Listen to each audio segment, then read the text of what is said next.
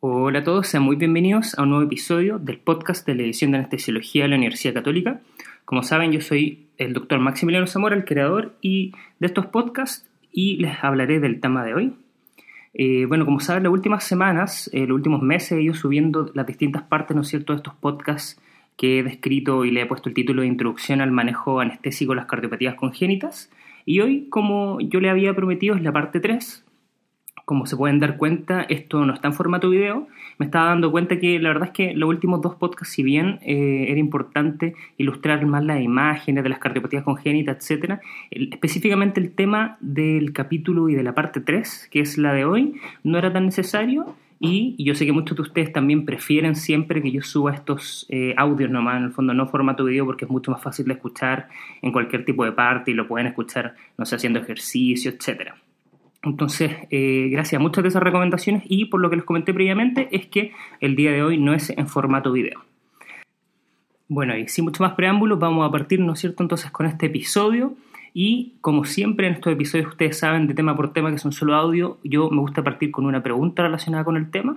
Y yo le había dejado introducir, ¿no es cierto?, que la parte 3 iba a ser sobre las cardiopatías cianóticas, ¿no es cierto? Las, las Hoy día vamos a hablar principalmente de las cardiopatías que tienen chant de derecha a izquierda y principalmente la verdad con la que me voy a enfocar y hablar específicamente de forma más importante es sobre la tetralogía Falot. Entonces vamos a comenzar con una pregunta relacionada con respecto al tema. La pregunta dice así. ¿Cuál de las siguientes características no corresponde a una característica que siempre se presenta en la tetralogía de Falot? Las alternativas son las siguientes. A, C y B. B.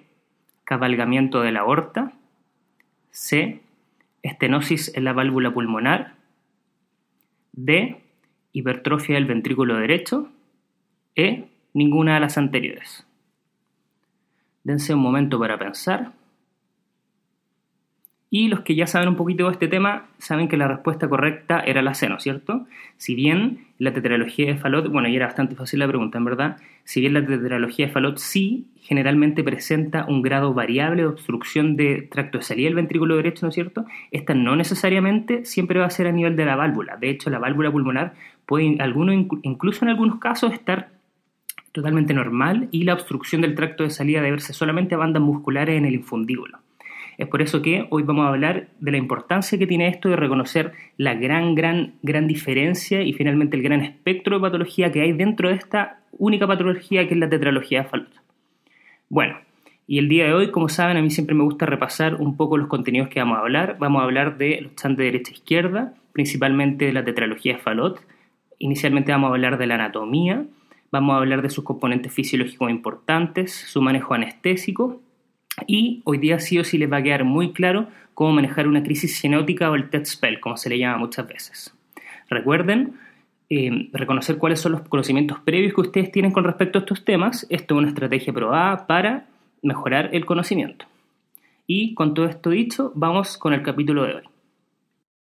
Bueno, y primero a modo de generalidad, yo les dije que hoy día íbamos a hablar de los chantes de derecha a izquierda, ¿no es cierto? Esto, como una generalidad, tienen que saber que hay disminución del flujo pulmonar, son las que se le llaman las cardiopatías congénitas cianóticas. Y la verdad que la, la, la, clásica clásica es la tetralogía de Fallot, que es de lo que principalmente vamos a hablar el día de hoy, y esta corresponde al 10% del total de las cardiopatías congénitas, pero como les dije, esto es bien importante, y les voy a hablar harto en profundidad de esto para que les quede súper claro, el espectro de, de presentación es amplio, muy amplio que determinan, eh, si bien hay varios tipos de cardiopatías congénitas en este grupo, eh, todas tienen la fisiología finalmente, como les decía, que determina una disminución del flujo sanguíneo pulmonar. La más frecuente es la tetralogía de Fallot, como les dije. Y lo que pasa, finalmente, hay varias consecuencias que son el reflejo de hipoxemia crónica. Entre estas, por ejemplo, hay alteraciones hematológicas como eritrocitosis que causa hiperviscosidad y aumento, por ejemplo, de algunas complicaciones neurológicas como los accidentes vasculares y otros síntomas neurológicos. Además, hay que saber que toda esta hiperviscosidad eh, genera alteraciones de la coagulación, con más riesgo de sangrado también. Los pacientes pueden tener las plaquetas bajas, pueden tener coagulación intravascular diseminada, disminución de los factores de la coagulación, pueden tener factor von Willebrand adquirido incluso. También pueden tener alteraciones vasculares con disfunción endotelial y aumento del shear stress.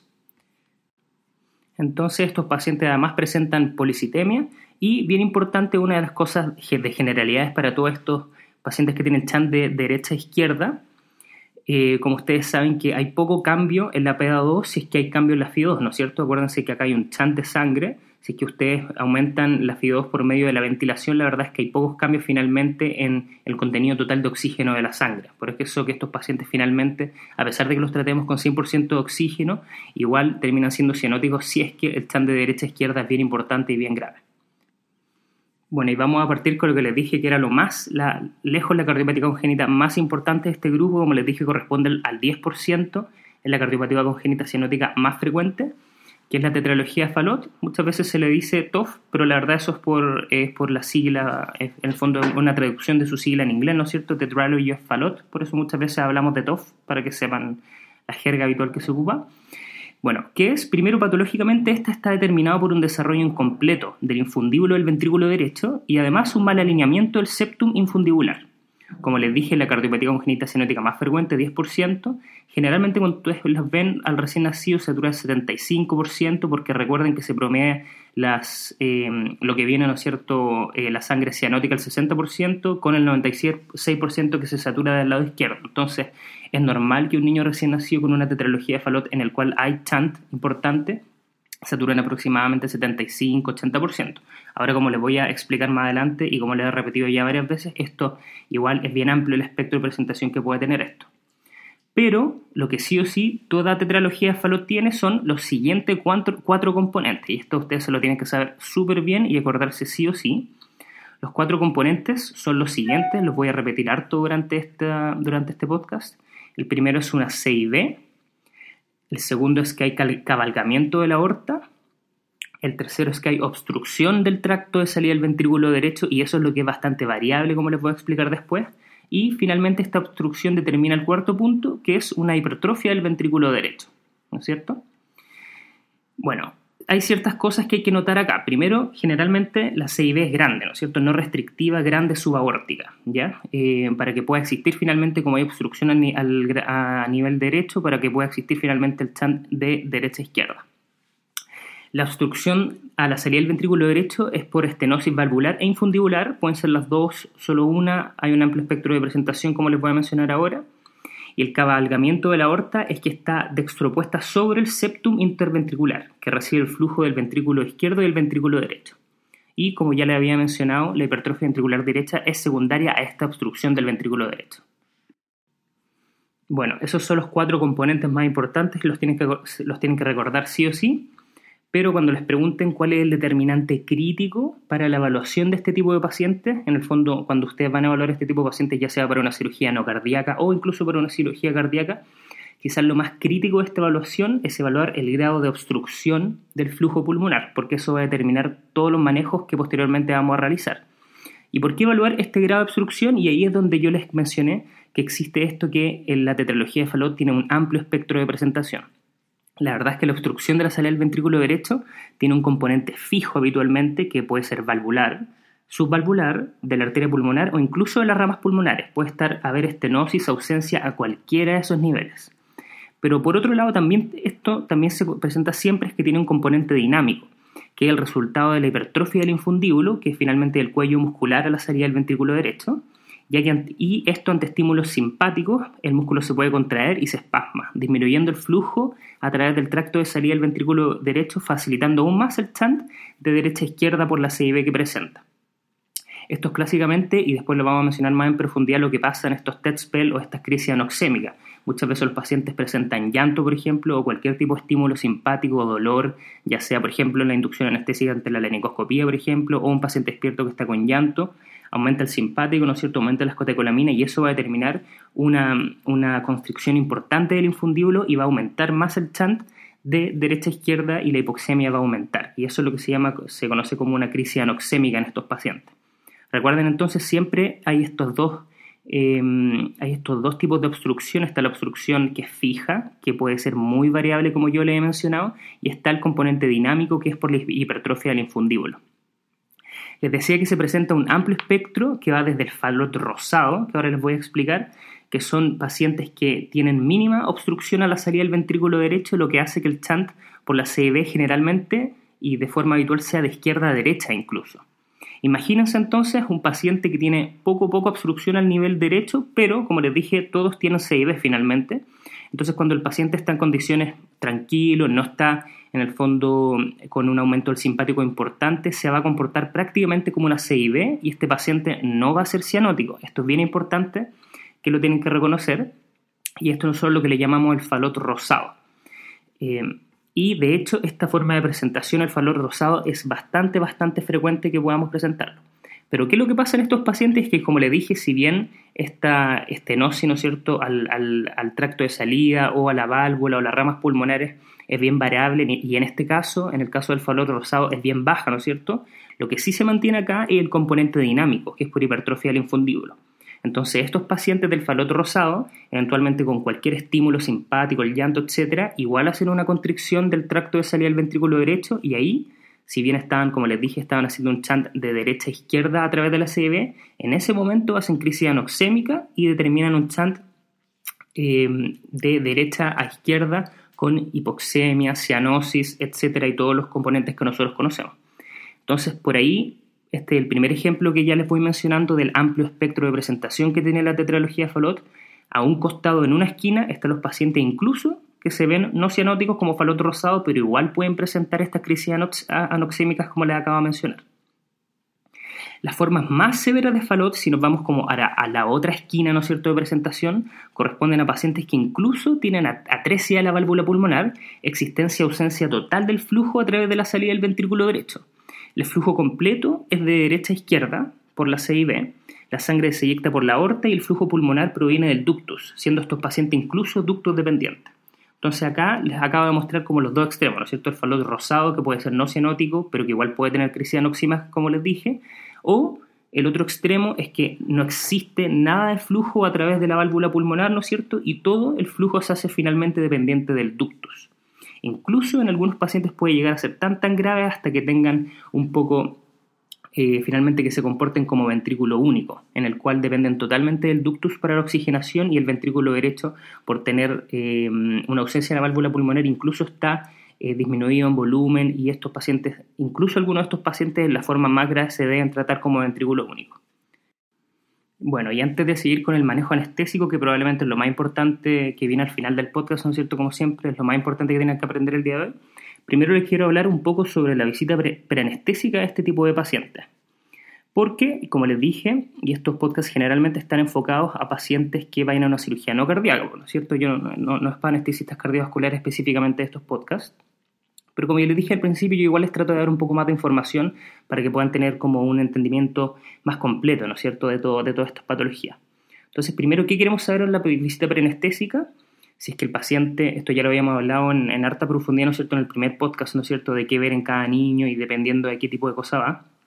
Pero, por ejemplo, ¿cuándo se nos pueden presentar estos pacientes? Pueden llegar, por ejemplo, de recién nacidos, ¿no es cierto?, a cirugía cardíaca, hacerse un chant, por ejemplo, que es una de las opciones de, de las cirugías que se pueden hacer, que eso lo voy a mencionar un poquitito más adelante. Pueden llegar a los 3-4 meses, hacerse su cirugía correctiva, definitiva de la tetralogía de Falot. Pero también pueden llegar antes que eso, hacerse exámenes, ¿no es cierto? Por ejemplo, hacerse eh, angiotac con anestesia, hacerse resonancias nucleares magnéticas de cualquier tipo, ¿no es cierto? O eh, nos pueden llegar incluso también estos pacientes no reparados a una cirugía en el periodo neonatal o quizás lo más frecuente que les puede tocar a todos es que también les podría tocar a estos pacientes reparados ya en la vida adulta para cualquier otro tipo de procedimiento. Con mucha frecuencia estos pacientes llegan, les voy a hablar más después en detalle de esto, pero muchas veces estos pacientes, eh, por su, la forma en que se corrige la patología, quedan con insuficiencia pulmonar y después se tienen que hacer secuencialmente resonancias magnéticas en la niñez o peri 14, 15 años, se tienen que hacer resonancias nucleares magnéticas para ir siguiendo cómo va eh, su ventrículo derecho, cómo va su conformación, si es que está muy dilatado, si es que hay que hacerle algún otro tipo de cirugía, etc. Y en esos casos es muy frecuente que le toque a un anestesiólogo general dar anestesia para este tipo de procedimientos y hay que saber por eso, cuáles son las complicaciones tardías que pueden tener la reparación de este tipo de cirugía. No es tan necesario saber cómo manejar la cirugía en sí, pero sí o sí saber cuáles son las complicaciones tardías que pueden tener las reparaciones quirúrgicas y finalmente cuál es la fisiología inicial, pre-reparación y la cirugía por, y la fisiología por reparación particular que tienen estos pacientes. Y como les dije, siempre hay un amplio espectro de presentación, por lo tanto tienen que ser, siempre recabar una visita preanestésica bien detallada. Entonces, primero, ¿qué es lo que queremos saber de la visita preanestésica? Y esto lo vuelvo a recalcar.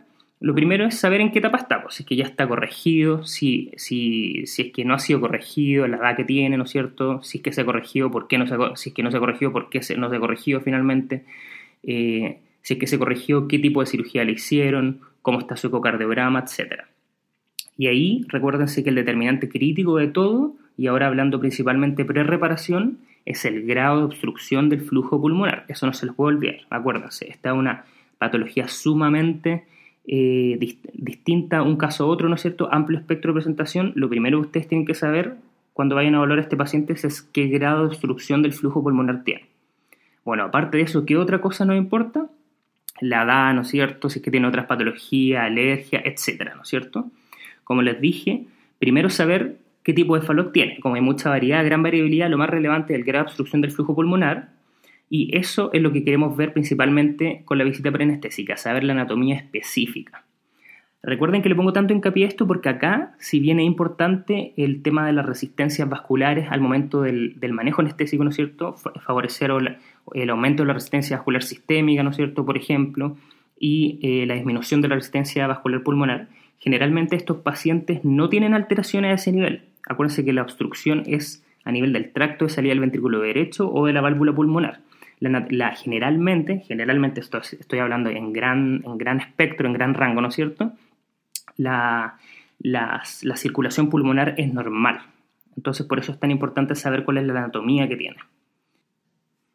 Como les dije, tiene un amplio espectro de presentación, desde el falot rosado a pacientes que incluso se tratan como ventrículo único, pero recuerden que el 80% representa la forma clásica de tetralogía de falot que es con estenosis pulmonar y la mayoría una combinación de estenosis infundibular y valvular.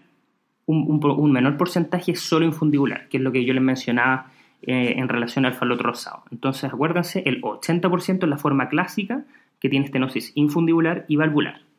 El restante 20% podría corresponder principalmente a los que tienen A13 pulmonar, donde se requieren colaterales eh, aortopulmonares finalmente para disminuir la hipoxemia otros tipos son el rosado, donde dijimos que se comporta casi como una CIB grande finalmente, y eh, el manejo anestésico de ese tipo de pacientes tiene que ser, como lo mencionamos en el podcast anterior, a menos de que hagan una crisis anoxémica que vamos a mencionar ahora.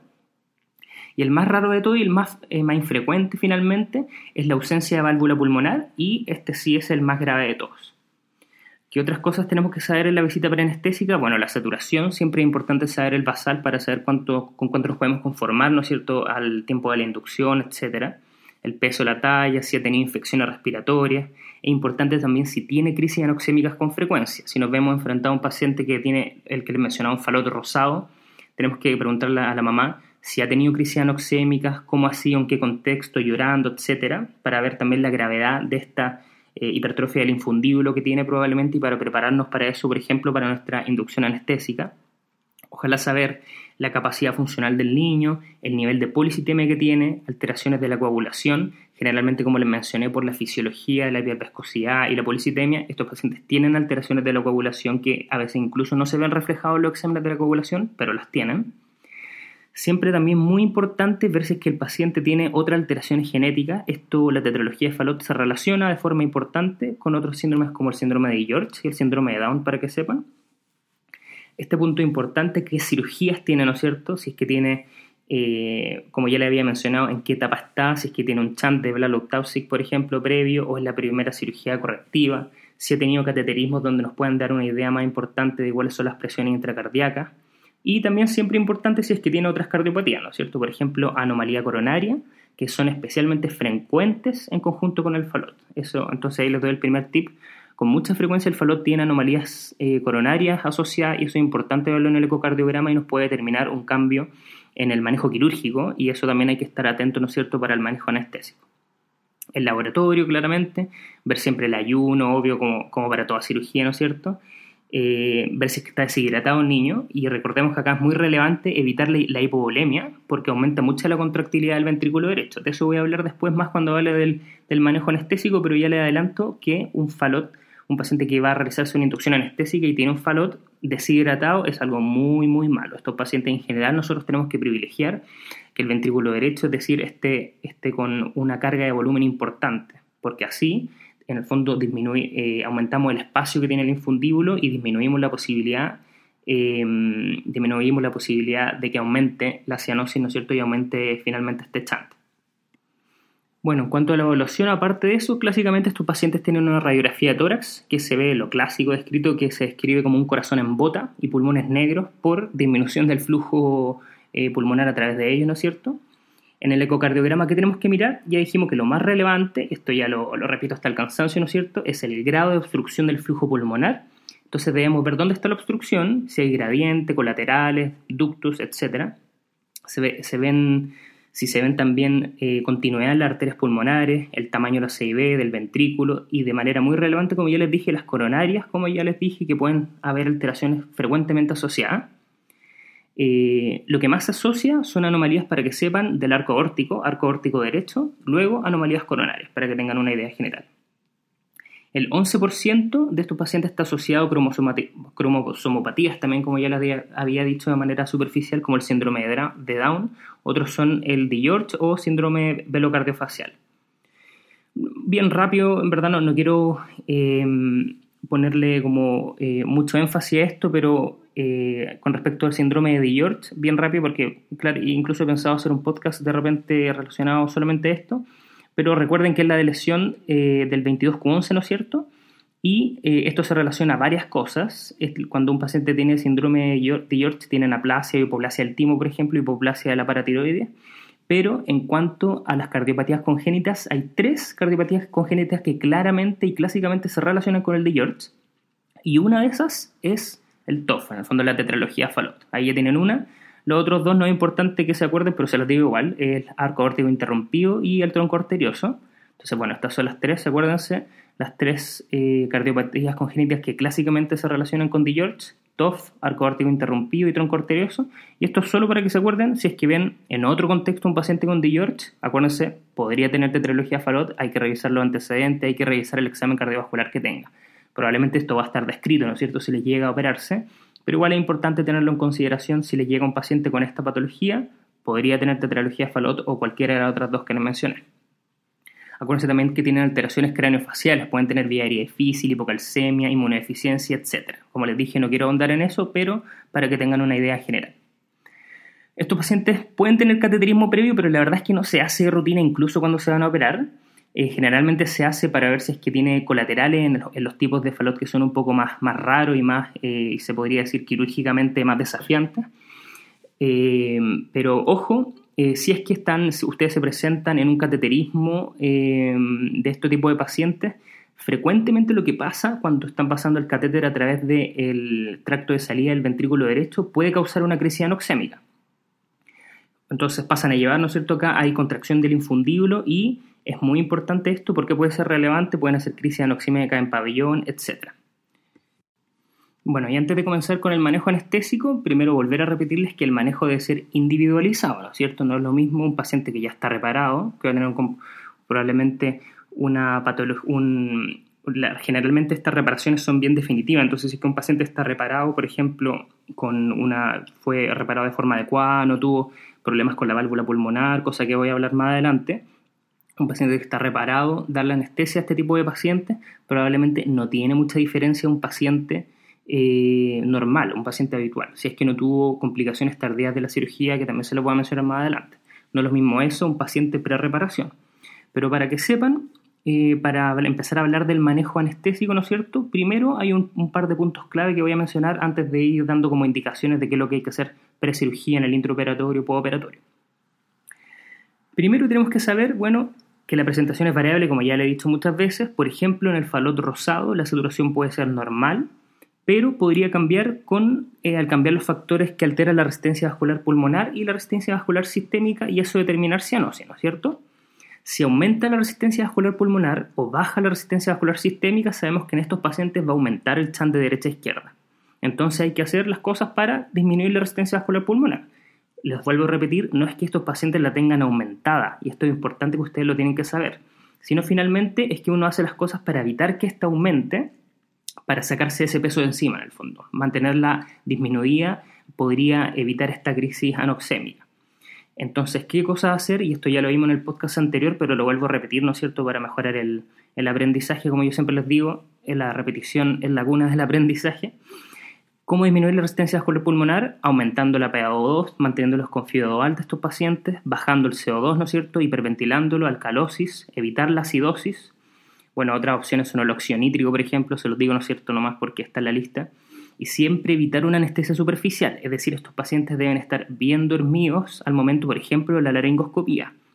Si al momento de la laringoscopía ustedes no tienen una anestesia suficientemente profunda, podría haber aumento de catecolamina y con eso espasmo del infundible y con eso una crisis anoxémica. Recuérdenlo, eso es muy, muy importante, evitar anestesia superficial para este tipo de pacientes.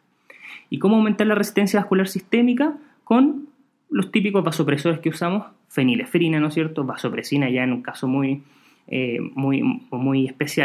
Pero acá, acuérdense que este es uno de los casos ideales para usar la fenilefrina. ¿Y por qué?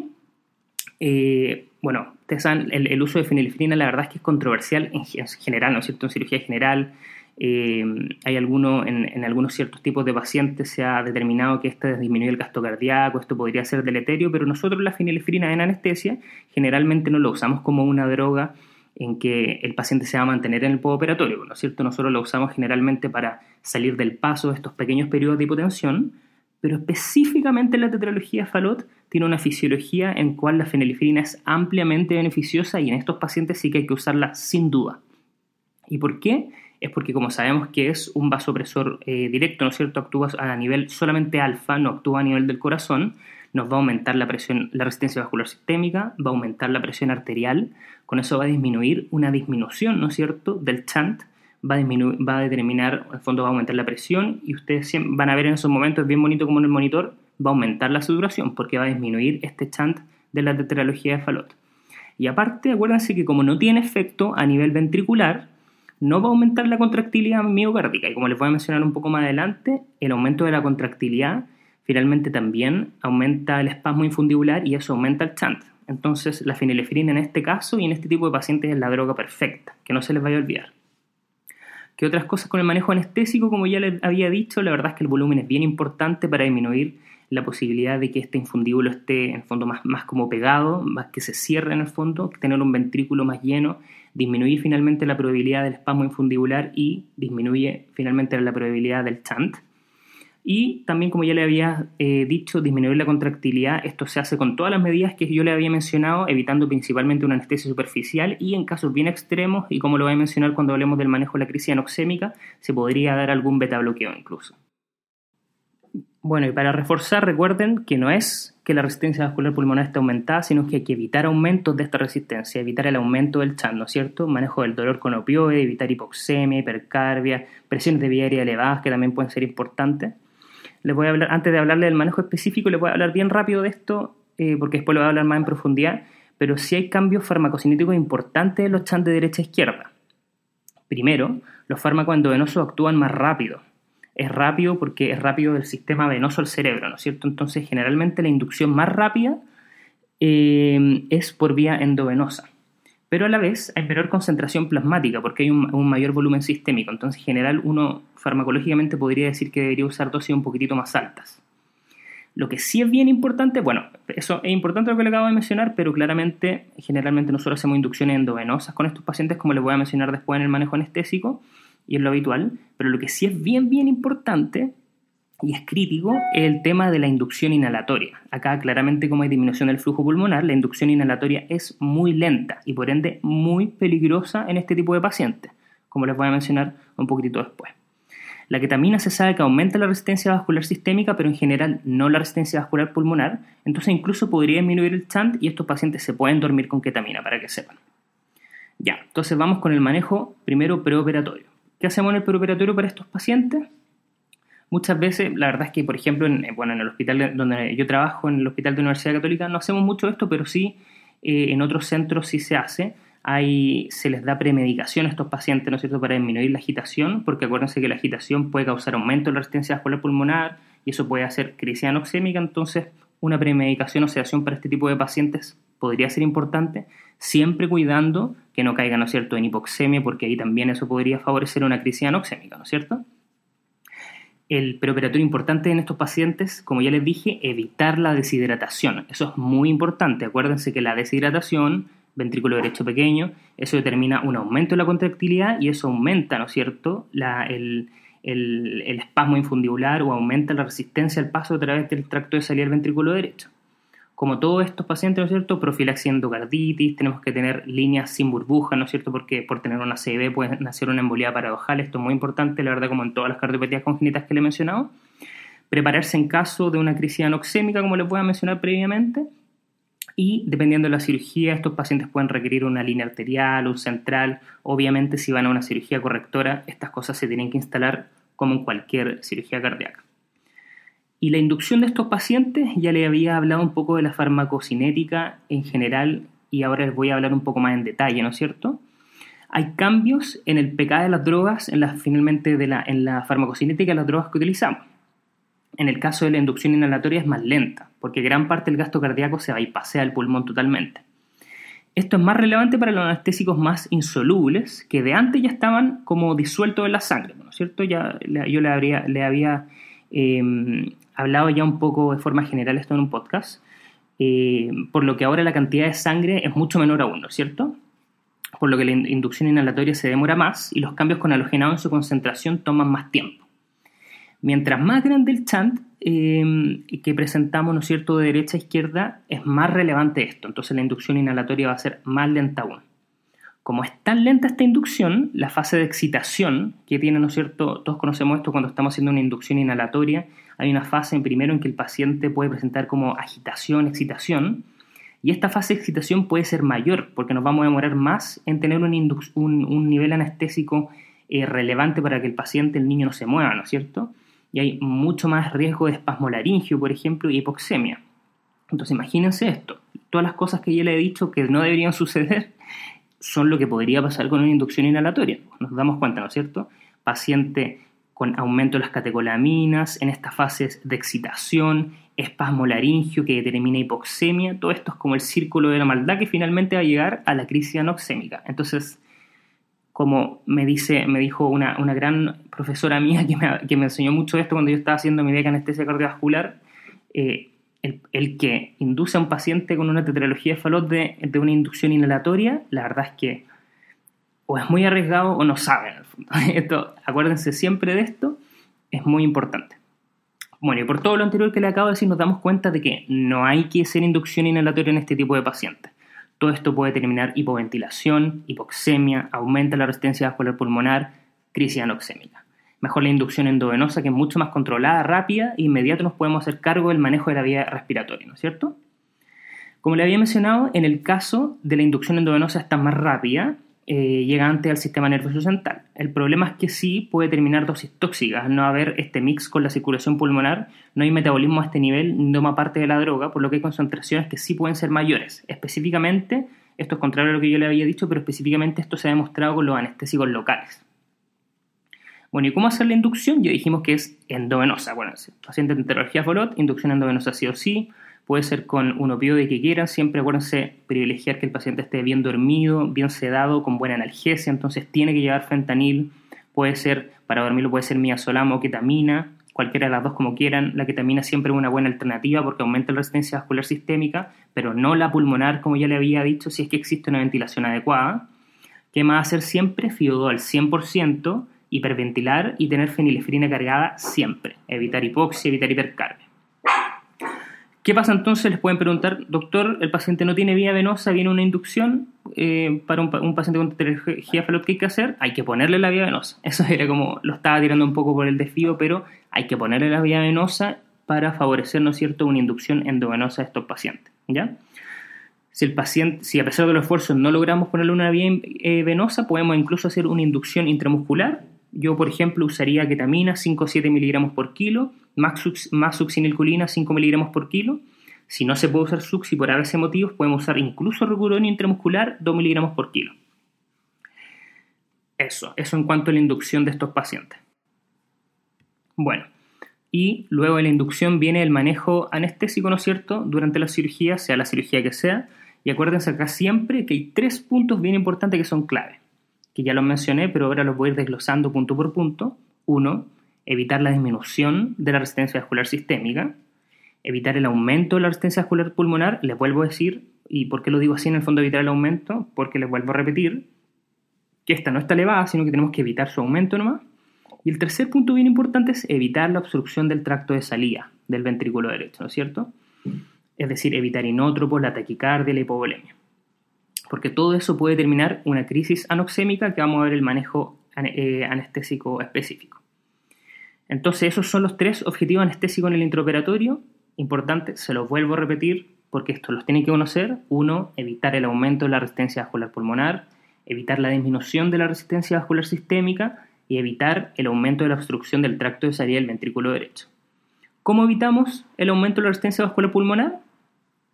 Em, o, cómo se baja la, resistencia vascular pulmonar, ¿no cierto? y con eso aumento el flujo pulmonar, ya lo dije.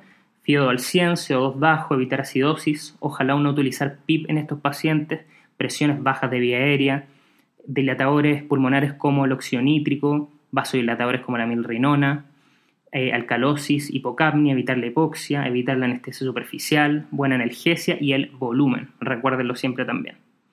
Cómo aumentar la resistencia vascular sistémica, ya lo dije, la forma más importante, fenilefrina. Fenilefrina para estos pacientes les cae como anillo el dedo. Y también en casos extremos, como lo vamos a ver en el manejo de la crisis o el TET spell, es la manipulación directa, que puede ser la compresión de la aorta. O muchas veces esto como que se conoce en inglés como chest knee position, la cual los niños se llevan, esto es como un, la verdad es que esto es como un signo bien clásico de cuando los pacientes no se habían reparado, es muy raro ver esto actualmente, ¿no es cierto? Pero históricamente cuando estos niños no se reparaban antes del año de vida, llegaban a los 3, 4 años con sus crisis anoxémicas y estos niños aprendieron que llevándose las rodillas al pecho, finalmente para hacer una compresión de aorta y con eso aumentar la resistencia vascular sistémica, disminuía esta sensación, ¿no es cierto?, de hipoxemia, disminuía la cianosis. Esto es un signo clásico que hoy día claramente ya no se ve porque estas patologías se reparan en el periodo eh, de lactante, en el fondo bajo los dos años casi siempre, pero para que sepan, una opción también para aumentar la resistencia vascular sistémica en casos extremos es la compresión aórtica, y esto se relaciona a este signo clásico que les dije. Y cómo evitar el aumento de la resistencia eh, del paso, ¿no es cierto?, del, tracto de salida del ventrículo derecho. Una opción es beta bloqueo, lo otro es no usar inótropos, eso es bien importante, la adrenalina en, general, bueno, en casos muy graves se puede utilizar, pero de entrada no, no, es algo bueno para estos pacientes. Buena profundidad anestésica, ¿no es cierto?, para evitar el espasmo infundibular y los fluidos. Y esto lo vuelvo a mencionar, estos pacientes son muy sensibles al fluido. Si tienen precarga baja, eso aumenta la contractilidad y puede generar aumento de la obstrucción de salida del ventrículo derecho y finalmente crisis anoxémica, por lo que hay que darle fluido a estos pacientes. Bueno, ese es el, el manejo general, pero ¿qué pasa si no llega un paciente en el? Lo más frecuente es que esto nos toque en el intraoperatorio, esta crisis anoxémica, o llega un paciente, no sé, de, la calle con una crisis anoxémica, puede pasar también, pero lo que nos puede pasar nosotros es que en el intraoperatorio que veamos, frecuentemente por varios estímulos, por ejemplo, por el estímulo quirúrgico, hay un aumento de las catecolaminas, ¿no es cierto? O el paciente que está extubado con el llanto, cualquier cosa que aumente las catecolaminas, el dolor, etcétera, va a disminuir un espasmo infundibular vamos a ver que la saturación cae, ¿no es cierto? Y eso finalmente es una crisis eh, anoxémica. Esto clásicamente se daba antes con episodios de, llanto, ¿no es cierto? Con cianosis relevante y compromiso con ciencia, típicamente como les decía al llanto. La verdad, primero es importante saber que estas crisis anoxémicas son más frecuentes en niños no cianóticos o moderadamente cianóticos. Esto tiene con frecuencia una fisiopatología distinta, donde tienen crisis asociadas con obstrucción del tracto de salida del ventrículo derecho. Por ejemplo, lo típico típico de los pacientes con falot rosado, en que no tienen cianosis basal, no tienen desarrollo de colaterales y estas crisis pueden ser mucho más graves e incluso mortales. Es decir, el paciente que tiene un grado de obstrucción, acuérdense, amplio, amplio espectro de presentación, ¿no es cierto? El TOF, un paciente que tiene una obstrucción más fija de estenosis valvular, que siempre está cianótico, que siempre satura 75%, generalmente desarrolla colaterales, y si bien por todas estas cosas que les he dicho, aumento del simpático y todo eso, igual pueden hacer espasmo infundibular y igual pueden aumentar, ¿no es cierto?, su, hacer una crisis anoxémica y disminuir todavía más su saturación. Generalmente por estas colaterales esto se ve un poco compensado, no tienen crisis anoxémicas tan graves. Los pacientes que tienen crisis anoxémica son más graves son, por ejemplo, los pacientes con falot rosado, que, como les dije, como no tienen cianosis, no, han no cianosis de forma basal, no generan nunca colaterales, pero sí tienen generalmente asociado espasmos infundibulares muy relevantes. Entonces, si es que les pasa cualquiera de estas cosas, hace una crisis hipoxémica muy importante que incluso puede llevar al paro circulatorio. Entonces, en estos pacientes hay que poner especial ojo, ¿no es cierto? ¿Por qué se causa esta crisis anoxémica? Y lo repetido harto, por un aumento agudo muy relevante eh, del chan de derecha a izquierda, ¿no es cierto? Aumento de la resistencia vascular pulmonar o porque baja mucho la sistémica. Las causas son múltiples, puede ser por espasmo infundíbulo, aumento de cotecolamina, hipoxia, acidosis, hipovolemia, que aumenta la contractilidad, como ya le había mencionado, ¿no es cierto? Incluso puede llegar a ser mortal. ¿Y cómo tratar esta crisis anoxémica? Finalmente, ¿cómo tratar este espasmo infundibular? Acá el manejo es secuencial, para todos los pacientes debe ser igual y precoz. Como les dije, esto puede llegar a ser muy, muy grave. Primero, dar oxígeno, ¿no es cierto? Bueno, si el paciente no está intubado, intubarlo claramente, dar oxígeno 100%, mejorar la ventilación, hiperventilar. Esto va a ser muy importante. Sedación y analgesia, muy importante, darle opioides a estos pacientes para bajar la resistencia vascular pulmonar, porque con frecuencia les dije esto era correspondía a un estímulo doloroso sí o sí y de forma rápida, expansión con volumen. Volumen, volumen para todos estos pacientes. Con esto vamos a liberar un poco este tracto de salida del ventrículo derecho y también va a bajar la contractilidad y con eso va a disminuir el, espasmo infundibular. De forma rápida hay que aumentar la resistencia vascular sistémica, fenilefrina en bolos, lo que sea, una gama por kilo, dos gamas por kilo, hasta 10 gamas por kilo yo he puesto en bolo en este tipo de pacientes. Después de eso, si no esto no sirve, la compresión aórtica, como les decía, esto que fisiológicamente se conoció por esto que les dije que antiguamente hacían los niños. Si ustedes, eh, de forma importante, por ejemplo, a, una, una, guagua que es bien chica, no sé, de 3 kilos, 5 kilos, le aprietan el abdomen, eso genera compresión aórtica, va a aumentar la resistencia vascular sistémica y eso finalmente podría disminuir el chant y disminuir la hipoxemia, disminuir esta crisis hipoxémica. Esto es como una maniobra de salvataje, claramente. Si nada de esto sirve, eh, generalmente es una buena indicación acá, ¿no es cierto?, el beta bloqueo. Entonces, recuérdense todo este manejo, bueno, uno lo va haciendo como todo al mismo tiempo, ¿no es cierto? Uno le da volumen, fenilefrina, uno le da analgesia, le mejora la ventilación. Y con todo esto, uno tiene que estar pensando que en este tipo de pacientes un, beta bloqueo generalmente también puede ser la solución para, para disminuir este espasmo infundibular cuando ustedes lo leen en la literatura claramente eh, en inglés, hablan del esmolol. El esmolol es una droga muy buena para estos casos porque tiene una vía media corta, ¿no es cierto? Después no va, a interferir con el resto de la cirugía. Esmolol disminuyen la contractilidad y con eso el espasmo infundibular y generalmente con eso pasa la crisis anoxémica. Nosotros no lo tenemos disponible lamentablemente, pero una alternativa sí importante es el propanolol. Para que se acuerden entonces, si es que nada de esto ha funcionado, le pueden dar propanolol 0,1 miligramos por kilo endovenoso y eso ahí también importante. Bueno, claramente asociado a todo lo que les dije, eso era lo más importante, pero aparte también hay que, por ejemplo, si el paciente ya estuviera acidótico, si en este contexto ya tuvieron tiempo para tomarle exámenes, claramente hay que suplementarlo con bicarbonato, más volumen, etcétera, ¿no es cierto?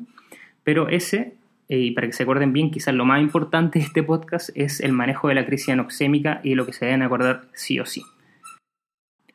Bueno, eso entonces, como les dije, era lo más importante del podcast, pero acá finalmente para terminar les quiero hablar un poco de, qué se operan hablar un poco de la cirugía correcta de estos pacientes. Yo sé que como, como le he dicho, esto no va, no va dirigido a anestesiólogos cardiovasculares, pero para que tengan una idea en general de lo que se pueden encontrar, porque como les dije, muy importante en la evaluación preoperatoria en qué etapa están estos pacientes, si están corregidos o no, qué se le hizo, etc. Entonces, ¿de qué se opera? Puede ser corrección definitiva, que es lo más típico, o un chant paliativo la corrección se trata de hacer en general como corrección definitiva, a menos de que el paciente tenga otra cosa que no le permita operarse. Es decir, em, generalmente esperan hasta los 4, 5, 6 meses estos pacientes que crezcan, que estén más gorditos en el fondo para hacer una corrección completa. Muchas veces estos pacientes finalmente después de esta corrección no tienen mucha eh, más problemas a futuro, ¿no es cierto? Más que a veces tienen disfunción a veces cuando se le hace lo que les voy a mencionar después, que, pero que es un parche transanular, esto determina una insuficiencia pulmonar libre y se tienen que controlar por eso, pero muchas veces esto no es necesario y estos pacientes se corrigen de forma definitiva y no tienen que hacerse nada más nunca más en la vida. Y esto la verdad es que es lo, mejor, como lo, ideal, ¿no es cierto? Mejor meterlo en circulación extracorpórea y darle eh, con todo, ¿no es cierto?, esperar eh, eh, hasta hacerle una corrección definitiva, ojalá para que tengan menos, la menos cantidad de cirugías posibles. Es mejor hacer la reparación primaria y temprana total. Recordemos, como le he mencionado, que estos pacientes pueden quedar casi con anatomía normal, por lo que es muy relevante evitar que sigan comprometiéndose los distintos órganos que pueden eh, verse esto con la hipoxemia crónica, ¿no es cierto? Hay muchos beneficios de una reparación temprana, tienen crecimiento normal, desarrollo de órganos, evitan efectos adversos de la hipoxemia crónica, evita disfunción del ventrículo derecho, mejor función del ventrículo izquierdo posterior, menor incidencia de arritmias tardías, por lo que hay que operarlo. Estos pacientes todos tienen indicación quirúrgica. Actualmente la corrección definitiva de la que yo les estoy hablando se hace entre los 3 y 6 meses de vida eh, y el no operarlos determina una muy, muy alta mortalidad. por otro lado, los operados, la sobrevida, como lo operado acá entre los 3 y 6 meses de vida, como les digo, la sobrevida a los 35 años es altísima, hasta del 85-90%. ¿Cuál es la otra opción? Si es que el paciente no puede esperar, por ejemplo, cuando tenga nace y tiene una hipoxemia muy severa y no puede esperar hasta los 3 a 6 meses de vida para hacerse una reparación definitiva, la opción mientras tanto es asegurar el flujo pulmonar eh, con un chant paliativo, que sería un chant de Blalock Taussig. ¿ya? Esa es una opción que, como les dije, no es lo ideal, pero cuando el paciente tiene una hipoxemia muy severa y no puede esperar hasta los 3 y 6 meses de vida para la definitiva, se le hace un chant paliativo, chant de Blalock que generalmente es de la subclave derecha a la arteria pulmonar derecha. Eh, cuando hay atresia pulmonar, por ejemplo, en el periodo de recién nacido se hace esto, para aumentar el flujo pulmonar. ¿Y qué se hace en la corrección definitiva? Ya dejamos de hablar del chant. Son tres componentes. Lo que se hace es un cierre CIB con un parche, una ampliación del tracto de salida del ventrículo derecho que puede ser transanular o transpulmonar. Eh, quedan con insuficiencia pulmonar provocada, como les dije, si es que finalmente se hace un parche transanular, que es un parche que finalmente se utiliza para aumentar el área del infundíbulo y finalmente pasa a llevar todo el área de la válvula pulmonar y por eso quedan con insuficiencia pulmonar libre. Y también se hace en sección de las bandas musculares e infundibulares que provocan finalmente esta obstrucción del tracto de salida del ventrículo derecho. ¿ya? Entonces eso es para que tengan una idea general de qué es lo que se le hace en la cirugía a estos pacientes. En el postoperatorio, bueno, el manejo postoperatorio a estos pacientes va a depender de lo que le hayamos hecho, ¿no es cierto? Si fue una resonancia una angiotac, generalmente en una regu normal, pero si es que eh, se hace en, su, en el fondo su chant paliativo o la cirugía correctiva, claramente el postoperatorio de NUCI con línea arterial, electrocardiograma, PVC, línea arterial izquierda incluso, etcétera, ¿no es cierto?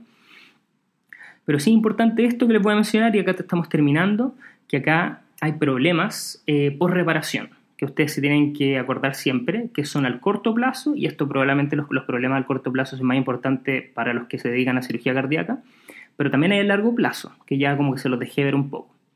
Problemas en el postoperatorio pueden haber, por ejemplo, CIB residual, y sí o sí, si es que hay ventriculotomía en la cirugía, puede haber disfunción del ventrículo derecho, porque hay sección del músculo, acuérdense, y de antes ya había un poco de disfunción, agregarle esta, esta, por ejemplo, ventriculotomía o sección de bandas musculares, va a haber disfunción del ventrículo derecho, puede haber disminución del gasto cardíaco. También de forma importante pueden haber arritmias, bloqueo auriculoventricular por sección quirúrgica y eventualmente se les tiene que poner incluso marcapaso definitivo a estos tipos de pacientes, ¿ya? Y problema a largo plazo, y esto sí o sí es lo que tienen que saber todos los anestesiólogos, en su fondo cuando usted le llega al niño de 15 años que se operó ¿no es cierto?, de, de, tetralogía de Falot y acá probablemente eh, un punto bien importante también de este podcast, que son las cosas que tienen que ver que podrían tener este paciente. Bueno, podría tener CIB residual, raro, pero podría. Podría tener obstrucción residual del tracto de salida ventrículo derecho y ahí finalmente si tienen las dos residuales es como una tetralogía de Falot no reparada en el fondo, pero podría ser eso también. Lo que sí más frecuente se van a encontrar es que el paciente se le hizo esta, esta corrección temprana y finalmente se le hizo un parche transanular, es que tenga regurgitación pulmonar, insuficiencia pulmonar libre. Eh, y eh, eso ya es el manejo de una insuficiencia pulmonar. La verdad es que el manejo específico de esa patología no, no, es, muy, no es muy relevante, tampoco es muy desafiante, como toda la insuficiencia, vale, vale decirlo. Los pacientes que se presentan a cirugía tienen una insuficiencia pulmonar libre por ejemplo, a ustedes les puede tocar que vayan a una resonancia para ver cómo está el calibre ese ventrículo derecho, como les decía. Unas cosas importantes siempre, favorecer el gasto cardíaco, ¿no es cierto? Acuérdense que tiene insuficiencia pulmonar, mantener un llenado adecuado, volumen adecuado, quizá una frecuencia cardíaca más bien alta, ¿no es cierto?, para favorecer el output, ¿no es cierto?, el gasto cardíaco. Eh, estos pacientes se benefician en general cuando tienen insuficiencia pulmonar libre, una resistencia vascular sistémica más bien baja eh, y pulmonares también más bien bajas para favorecer el gasto cardíaco, pero eso en general, no tiene mucho desafío eso, pero para que se acuerden que lo más típico es que les va a llegar el niño de 16 años a una resonancia, por ejemplo, una insuficiencia pulmonar libre, esas son las cosas que tienen que fijarse. Otra cosa que se tienen que fijar es que podrían tener igual difusión del ventrículo derecho por la ventriculotomía, incluso arritmia, incluso disfunción del ventrículo derecho, muy importante. Entonces, por eso también en estos pacientes el eco previo para esta, esta cirugía o procedimiento previo a la reparación son muy importantes. También podrían tener disfunción del ventrículo izquierdo, colaterales aortopulmonares, etc. Pero eso ya es mucho menos frecuente. Lo típico, típico que se acuerden, para que se lleven para la casa estos pacientes que les llegan post corrección y que se deben fijar ustedes en la visita por anestésico son las arritmias y la disfunción del ventrículo derecho em, eh, y el tema de la insuficiencia pulmonar libre. Eso con el postoperatorio. Bueno, eso es todo por hoy. La verdad es que eh, el podcast me salió quizá un poco más largo de lo, que de lo que pretendía, pero siento que después de esto sí o sí les va a quedar bien claro toda esta patología. Siento que la hablamos en detalle y espero que les haya servido. Em, como siempre, muy agradecido que me escuchen. Recuerden, por favor, seguir en las redes sociales, seguir en la página de Instagram que, tengo de la edición de Anestesiología Océano, ¿cierto? Ahí pueden seguir las últimas actualizaciones, seguir en Em, seguir el podcast en, la página inicial Podbean, en la página de la Universidad Católica, que es la página principal. Ojalá puedan descargar este podcast, como siempre les digo, de iTunes y evaluarlo ahí para que les llegue a la mayor cantidad de gente posible. Em, y eso. Bueno, les quería aprovechar de comentar que este, la tercera parte de este podcast de eh, Introducción a las Cardiopatías Congénitas, es el último podcast de este año. O mucha gente va a estar apenada por esto, pero eh, bueno, se lo digo con sinceridad, el próximo podcast va a estar en enero. Tengo entre noviembre y diciembre tengo mucha actividad, la verdad, tengo una presentación en el curso de anestesia que bueno, lo aprovecho de, promocionar el próximo 9, 10 y 11 de diciembre. Tenemos nuestro curso que es cada dos años, ¿no es cierto? Nuestro curso de, eh, de la edición de anestesiología de la Universidad Católica. Nuestro curso se hace cada dos años y este año claramente por la pandemia se hace online. Ya se va a hacer online eh, a través de Zoom, pero el curso está súper, súper bueno, súper entretenido, temática muy importante incluso muy importante para, bueno, claramente para anestesiólogos que, o gente interesada en la anestesiología, que es donde este curso eh, está más dirigido, pero incluso para la gente que nada que ver. Eh, temática muy importante, por ejemplo, vamos a tener un módulo de ECMO este año. Eh, muy importante y ahí yo voy a presentar, voy a hablar un poco del manejo anestésico y todo lo relacionado a la anestesia y el ECMO desde mi punto de vista de anestesiólogo cardiovascular. Entonces eso es para contarles que voy a estar un poco ocupado en eso entre noviembre y diciembre. Entonces el, próximo podcast, la, parte 4 de cardiopatías congénitas, que también va a ser en formato audio como este, se viene en enero para contarles un poco en lo que voy a estar. Y aprovecho de invitarlos a que se inscriban a este curso que va a estar muy, muy bueno. Eh, para inscribirse se pueden meter al Instagram de la División de Anestesiología, ahí están todas las indicaciones para las inscripciones. Eh, yo ahí dejé un link para que, em, un, mail para que puedan inscribirse y, todo, y toda esa información. Entonces acuérdense, 9, 10, 11 de diciembre de este año, el curso de anestesia UC va a estar buenísimo. Me pueden escuchar ahí también. ¿eh? Bien, eso. Bueno, entonces, em, eso ha sido todo por hoy. Espero que el podcast de hoy les haya sido de utilidad. Y como siempre, muchas, muchas gracias por escucharme. En nombre de el podcast de la edición de anestesiología de la Universidad Católica. Yo soy el doctor Maximiliano, el creador, Maximiliano Zamora, el creador de estos podcasts y nuevamente les doy muchas gracias por escucharme y que tengan una muy buena semana.